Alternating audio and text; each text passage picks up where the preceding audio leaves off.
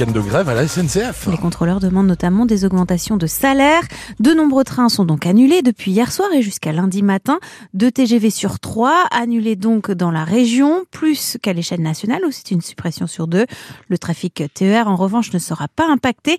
Vous êtes rendu à la gare de Quimper, Clément Viron, où beaucoup d'usagers ont dû faire avec un train annulé ou sont encore dans l'attente. Il y a ceux que la grève à la SNCF exaspère. C'est un peu énervant. Ils profitent clairement d'une situation où ils peuvent bloquer le pays. Ceux qui perdent carrément leur nerf. Prendre tout le monde en otage systématiquement à chaque vacances, je trouve ça assez scandaleux, oui. Ceux qui ont prévu le coup. On a entendu parler de la grève euh, avant, donc on a changé nos billets, on part plus tôt et on rentre plus tard. Et ceux qui acceptent leur sort. On va prendre un peu de philosophie, euh, des grèves il y en a, il faut faire avec. Patrick est en séjour à Quimper, ce Belge doit rentrer à Liège. Lundi, il reprend le travail. J'espère que je vais pouvoir prendre les trains euh, de façon normale pour pouvoir rentrer chez moi. Vincent, lui, est déjà fixé. Il n'y aura pas de week-end en amoureux ce week-end. Faute de train, sa petite amie ne viendra pas en Bretagne.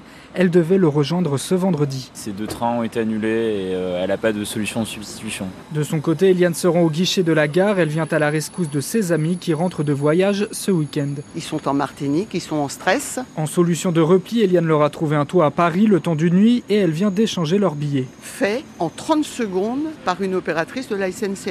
Je vais téléphoner de ce pas à nos amis là-bas pour lui dire bah voilà, c'est réglé.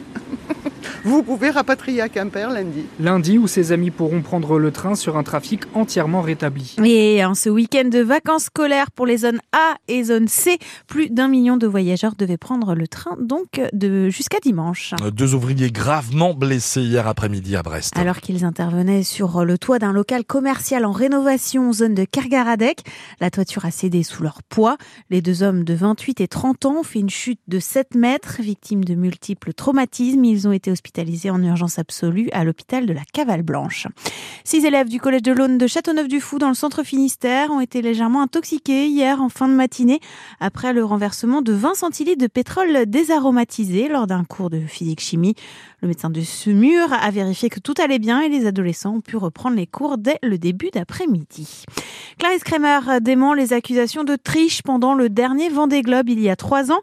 La navigatrice et son mari, Tanguy Le Turquet, font l'objet d'une enquête par la Fédération française de voile après l'envoi d'un mail anonyme.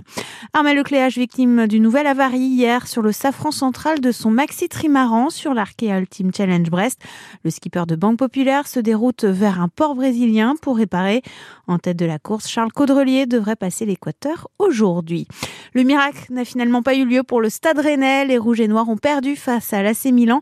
Trois buts à zéro en 16e de finale aller de Ligue Europa de football. Match retour jeudi prochain au Roison Park. Et en Ligue 2, match à huis clos samedi pour Concarneau face au Paris FC. La pelouse du Moustoir où devait se jouer ce match n'est pas en état. Il sera donc finalement disputé au stade Michel Dornano à Caen, mais sans public. Il faut contacter le club d'ailleurs si vous avez une place.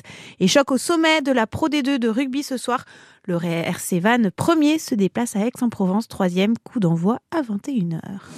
À 6h.